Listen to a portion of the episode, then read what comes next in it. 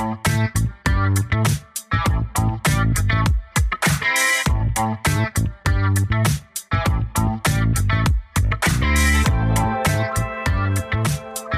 to Running on Ice, the coolest community in freight. I'm your host, Sydney Edwards, bringing you the latest tech updates, warehouse news, everything happening in the cold chain world.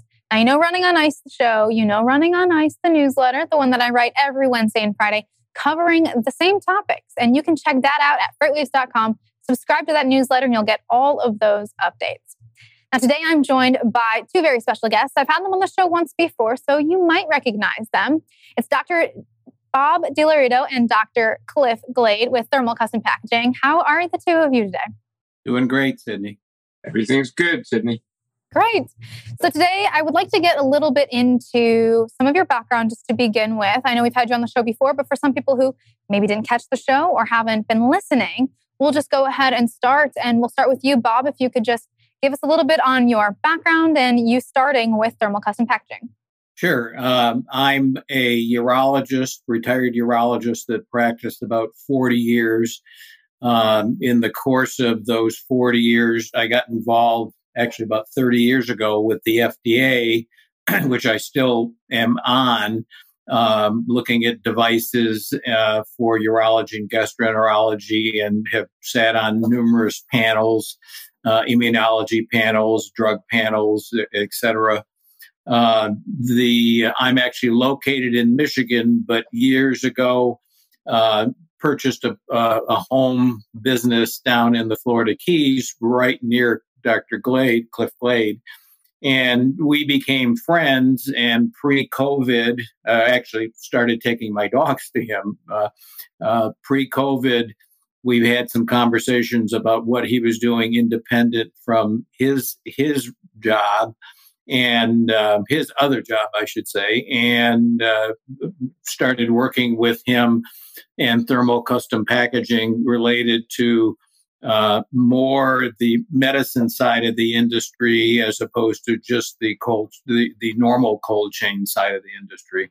Bob, thank you so much. And Dr. Cliff Glade, I know Bob just mentioned a little bit of the work that you do, considering the veterinarian work that you do. Give me a little bit more on your background and how things began for you with thermal custom packaging.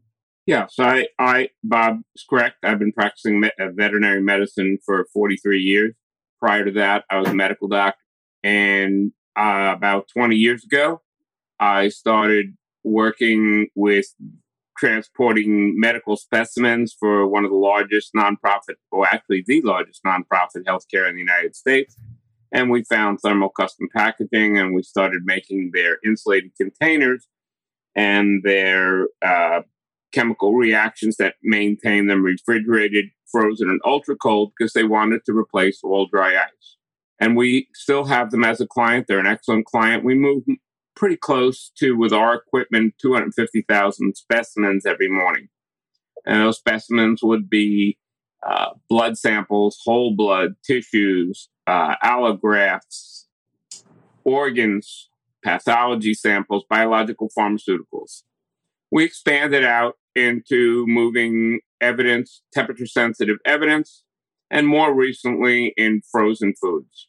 Perfect. And today we're going to be talking about the future of vaccines. And as you just mentioned, thermal custom packaging's background involves working on the packaging and some of the movement for what really started as you just mentioned in medical products but you know you've made the jump into a lot of different parts of the industry and of course with you two as physicians it wasn't really that large of a jump for you to get involved in something like this and so we're going to be talking about the state of vaccines and what things could be turning into um, I'd like to ask, and maybe I could start with you, uh, Cliff, while I've got you.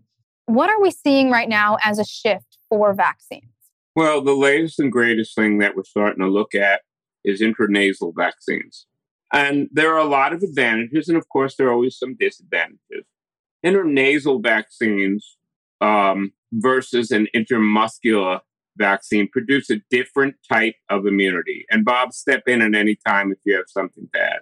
When you give an intermuscle injection, you get what we in medicine call an IgG type reaction, which means that when you're exposed to the disease, the body has learned how to make antibodies against the disease. But first, the, back, the disease has to enter the body.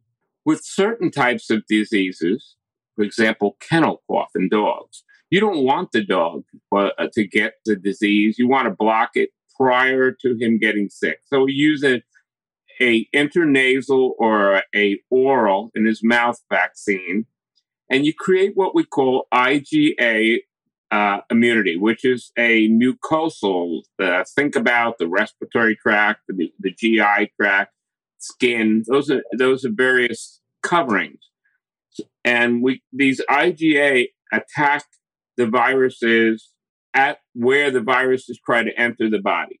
So, the intranasal vaccine is one route of vaccination for a creating uh, IgA reaction and it there's a lot of advantages. Um, it can be administered by a simple device. You no longer need a syringe. It can be a plastic bulb to spray it up in the nose. It doesn't require a sterilized uh, setting like a intramuscular vaccine does. That's particularly beneficial in developing nations. You can also easier to use um, uh, uh, non-professionals. We, not, we don't always need a, a, doctor or a nurse to spray something in the mouth or the nose. Um, very often, intranasal vaccines allow for a lower dosage of the virus, uh, the attenuated virus, than an, um, a muscular injection. And perhaps very important is they stop the um, or they can stop the shedding of viruses at the level of the mucosa of the respiratory tract, which what does that mean to the population? It means that you, your exposure is not as high. So the person who's sick is not able to keep putting out those viruses in the air. So those are some of the advantages. Bob, do you have anything to add that you'd like to add? Sure. Uh, I actually sent you some stuff, Sydney. You probably didn't want to look at it all, but um, the the ten thousand foot view is um, obviously the the current vaccines, and, and these just aren't the COVID vaccines. This this is n- numerous other vaccines, but in particular that everybody's aware is the COVID stuff. There's a there's all kinds of research going on right now about new vaccine types and new vaccine delivery systems. And a lot of this was was because of the issues and the problems with the COVID vaccines, in particular the original ones were at uh, dry ice transport uh, and storage, and then and then a higher temperature for dis- for distribution. But they would only last so long because those temperatures were fairly cold. Now we happen to have uh, I have some products that minus 21 degrees C uh, that allowed us to trans- transport the uh, vaccines um, into or through what we refer to as the last mile uh, beyond the delivery to, as an example, the, the state of Florida that would deliver them to the hospitals or to CVS or whomever. Um, and then being able to store them at a less cold temperature for delivery or in rural areas go from say a hospital out through the visiting nurses you know to 30 40 or more miles away um, we were able to manage that but it created a lot of issues related related to transportation and and and and, and delivery and particularly the rural areas the these nasal vaccines, which actually have already been approved in China in, and India, consider the, the population and the and the delivery into that extremely rural population, have been approved and they're being used there right now. Um, the uh, the vaccines come in uh, in an aerosol or a gel or a powder but for the most part, the, the uh, storage of these is in the two to eight degrees centigrade as opposed to the minus stuff. And we actually uh, have products for delivery uh, and storage and transportation for those. But the, the, the main point is there, you know, there's lots of uh, needle phobia. People don't like getting injections.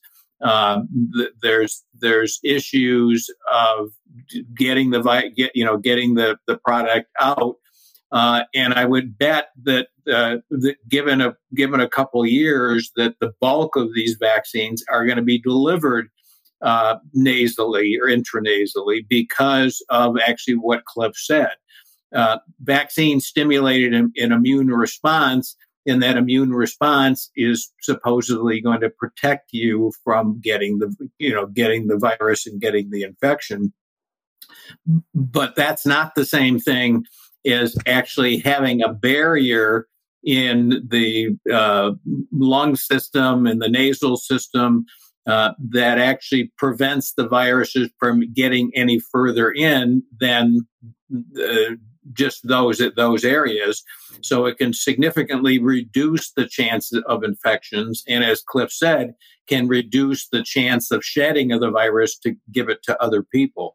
So I, I would suspect there's going to be a major shift uh, in a few years when the, these are approved all over the world. That this is probably going to be the primary source of vac- vaccine delivery particularly for the, respir- the respiratory uh, uh, viruses, which hap- which COVID and flu and those type of things, ha- you know, happen to be the you know the majority of the reasons, at least at present, that uh, we're looking at delivery systems and new and new vaccines. Bob, thank you so much. And I did read what you sent me. I went through I'm every amazed. page. I did. And so uh, it, I'm following what the two of you both are, are coming up. And I wanted to dive a little bit more into what something that Cliff had mentioned uh, environmentally, how a nasal vaccine might be more beneficial. You mentioned even needle phobia and, and the above. So maybe, Cliff, could we talk on an environmental standpoint how this differs from current vaccines and, and what's being used and maybe how cold storage differs in that way too. And is that something that is more environmentally friendly when they don't have to be kept at such cold temperatures? Absolutely. Think about third world countries where a, a, large part of our world population lives and how hard it is to do freezing, how much easier it is to do refrigerated. Think about some village in the middle of nowhere and getting a trained healthcare professional versus teaching a village elder how to do a nasal vaccine because you're not injecting. There's no steriliza- sterilization of a needle. You're blowing a uh, what we call an attenuated virus. It's a virus that's um, been made to theoretically not activate and make get you sick um, up into the nose. So you could train someone to do that much simpler. And babies hate to be injected, but I my own daughter uh, is a challenge to inject. And she's not a baby, she's 34 years old. Um, I always have to tell her on the count of three and then hit her on one. Uh, you know, it's just so much easier doing an intranasal vaccine.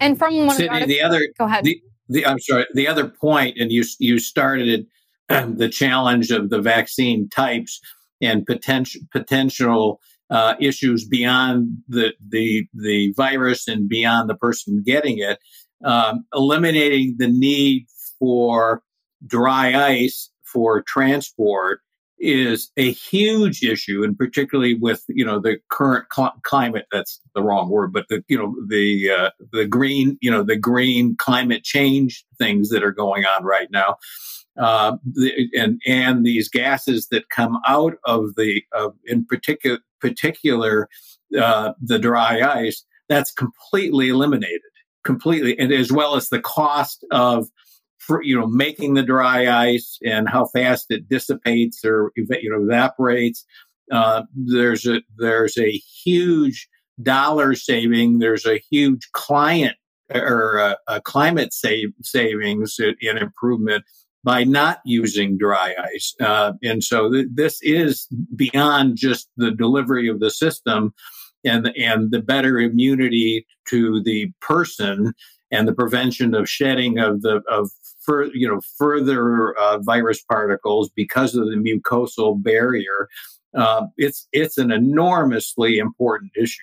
We've talked about the advantages to a nasal vaccine What about anything that is a disadvantage? What is a challenge of a nasal vaccine? Are there any side effects that tag along with using a nasal vaccine or, or anything that for any reason why we shouldn't be using nasal vaccines that much? Well, there, potentially, there are certain dangers. The olfactory nerve runs from the nose right to the brain. So potentially, you could bypass the blood brain barrier and give yourself a central nervous system infection. This is all handled at the level of testing and the FDA. And we have to be cognizant. We have to not rush into things and later on have issues. Another issue with using a nasal vaccine is it's wonderful at stimulating IgA or surface level immunity at the upper and middle level of the respiratory tract, but not so good at the lower level of the respiratory tract. And that can create issues where it's not as effective. Um, the other issues is the pathogen is weakened. But there have been many cases, and Bob can uh, join in on this, where flu vaccines have caused Bell's palsy and various other issues. And this is, you protect the population by testing properly prior to just putting it out we have to make sure that we don't allow the political climate to quickly push vaccines out before the FDA and the CDC have had a chance to properly uh, examine what can go right and what can go wrong. But you're you're absolutely decreasing the chances of something going wrong when you make it easier from a temperature viewpoint to just refrigerate it or with a dry vaccine to be ambient um, versus the complex process of making a vaccine that has to be minus 21 or minus 19 and then prior to use beyond thawed and kept refrigerated. The more complex you make a, a process, the more likely there'll be issues. We were involved with the second largest school system in the United States that came to us and requested help vaccinating oh, Bob, I don't remember how many thousands of people in a couple of weeks. It was we're not 40, talking some ridiculously high number, and and it was their personnel. So we had to move vaccine at minus twenty one, get it to outside vac, you know, vaccination clinics, refrigerate it, all without refrigeration. We did it. It was very successful. But this was took place in the United States. It would have been a real challenge in a third world country to get this done. So the more simple we make the process and the easy, you know, moving away from the dry ices, the more likely we'll get this done. Then one thing Bob didn't mention is our products are sustainable. They're green, reusable. So besides from the fact that they don't let off CO2 and affect climate change, they also are extremely green. And every one of our large clients, specifically the new food industries that have been coming to us, harp on this. They're trying to get away from dry ice, they're trying to go green. And we finally gave them a solution. I was going to ask since you brought up, we've been talking about um, underdeveloped countries and and how tough it is to get vaccines out there and, and cold storage and all the above.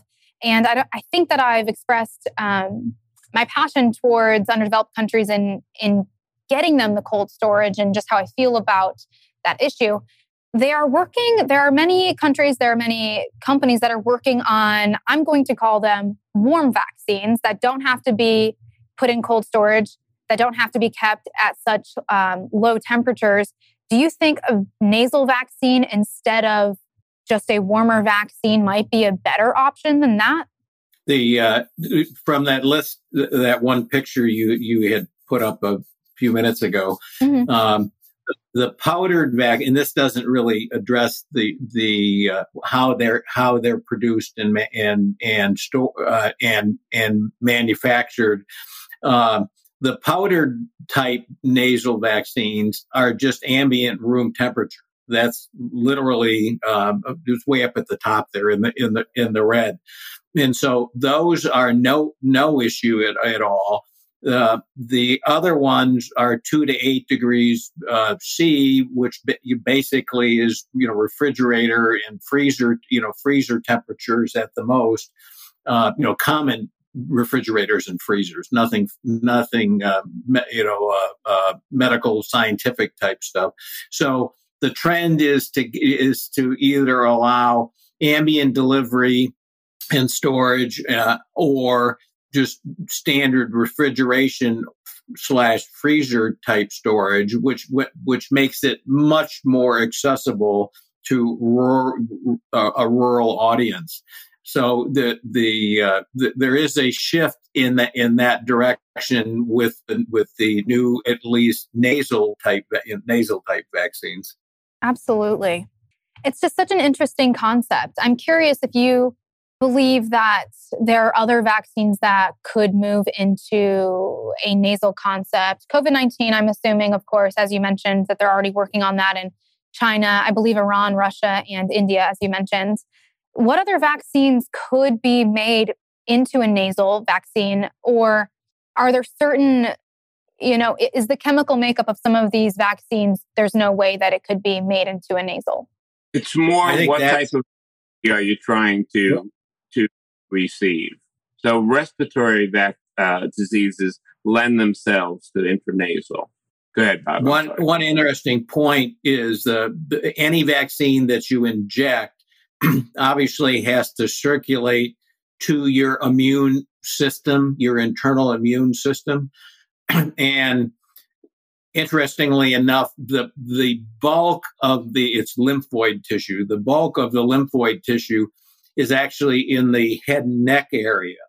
Uh, and so rather than having something injected in your thigh or your arm or something and having, and this is for, this is for uh, not just the, the respiratory vaccines, but, but vaccines in general, trying to create an immune response. Something that, that is going to hit uh, the primary uh, immune producing areas. Think think of tonsils. Tonsils are lymphoid tissue, um, and and a, a, bunch of the other uh, areas in the in the head and neck are are extremely dense lymphoid tissues, and having them be able to get there directly is a huge you know is a huge advantage uh, as opposed to the IM injections and then circulating. So and it's to be determined, but it it, uh, it, it, may be a, a, vet, a better vehicle for administration for lots of different diseases. That's just to be determined, and and that's again what the studies are going to show. Just uh, to address, at least from a personal standpoint, um, I was not real happy at how the, and I understand the need for the COVID vaccines to get out uh, but the emergency authorization uh, that occurred to get the bulk of the stuff out in the beginning to adults, yeah, I think was a smart idea. But all of the all of the boosters and and then the going forward the pediatric do- doses uh, were all based based on uh, um, animal studies, and and towards the end, some of these boosters were were not even done uh, using uh, mice to test on them. They were just approved based on the fact that they were approved elsewhere. And I just I have personally an issue uh, being on the FDA for such a long time for these things coming out and being used on kids as opposed to a 50 60 70 year old person whose life expectancy is you know much different than than a newborn. So i think the important point is anything coming forward needs to be thoroughly evaluated and tested by the standard procedures that have always been present. And having done that should reduce any any negative you know negative long-term effects that people are questioning right now with the you know with the current COVID vaccines. Bob and Cliff, thank you so much for joining the show. It's always a joy to have you on. I will be putting your emails up on my newsletter and in on the freightwaves.com where people can subscribe so that they can learn more from you and for thermal custom packaging. So I just want to thank you again for joining the show and it's been great. We will be checking in with you another time. I know it. Thank you, Sydney. Thank you, Sydney. Now, as I mentioned earlier in the show, Running on Ice newsletter comes out 7 p.m. Friday night, tonight. We'll have more information with you there, including this interview that will be linked so you can watch the whole thing if you've missed it. And next week, I have an open slate. So if you know somebody in the cold chain world that would like to be on the show that you think would be great, find me on LinkedIn, Sydney Edwards, and shoot me a message, or you can shoot me an email. It's sedwards at freightwaves.com and let me know who can be on the show. Stay tuned. Thank you.